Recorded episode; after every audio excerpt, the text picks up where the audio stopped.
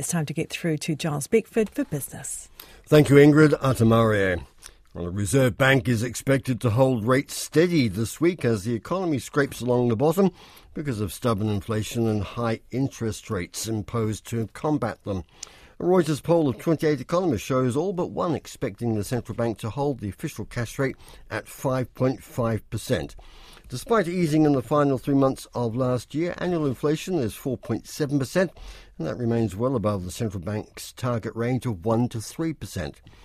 B N Z head of research Stephen Toplis is expecting no change to the O C R, but he says there's always a risk of a rate hike. There may be things that the Reserve Bank sees or interprets in a, in a different way than, than we see things, um, and certainly the comments from Reserve Bank staff over the last few weeks have been very hawkish.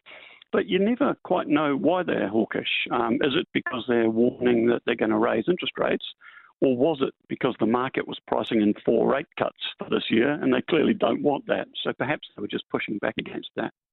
Stephen Toplis says while the R B N Z's been talking tough, he believes a rate cut is on the horizon given the state of the economy. The Reserve Bank at their last monetary policy statement said there'd be no rate cuts until twenty twenty-five. Uh, I'd be surprised if they changed that view in the upcoming monetary policy statement. Um, but we still think that the economy is deteriorating rapidly enough and inflationary pressures are diminishing fast enough that we should be able to see a rate decrease before the end of this year. That's head of research at B N Z, Stephen Toplis, and one sign of a slowing economy, consumer spending taking a big hit in the final three months of last year. Stats N Z data showing retail sales volumes, which exclude price movements, fell one point nine percent. That was the biggest fall since mid twenty twenty-two, with annual sales down more than four percent. Large retirement village operator MetLifeCare says changes to aged care funding are long overdue and they need urgent attention to meet a growing demand for quality care. Retirement village operators have been calling on successive governments to provide more money and guidance on how best to fund aged care services, with not enough beds to go around now or in the future.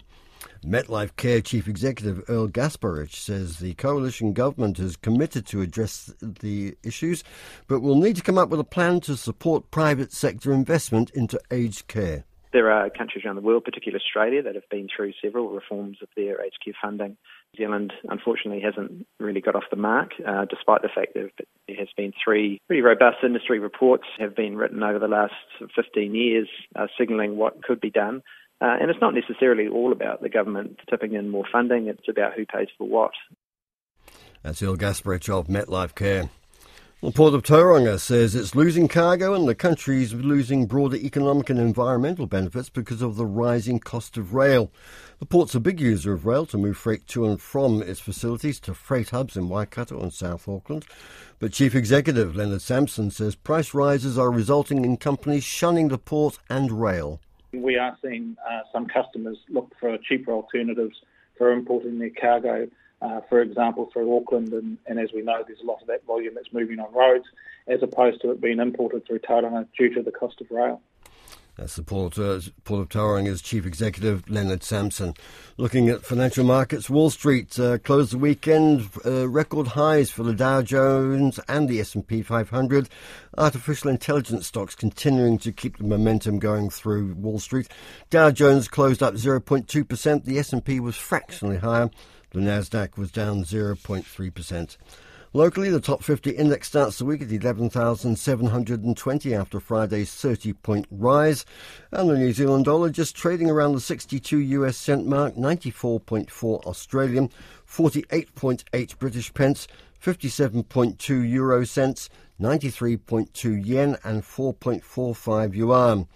Brent crude oil down a couple of dollars, about two point five percent at eighty-one dollars sixty U S a barrel. And gold gained twelve dollars at two thousand thirty-six U S dollars an ounce. And a quick look at what's on this week's business agenda. Apart from the Reserve Bank statement on Wednesday, there'll be A N Z's regular consumer and business confidence surveys.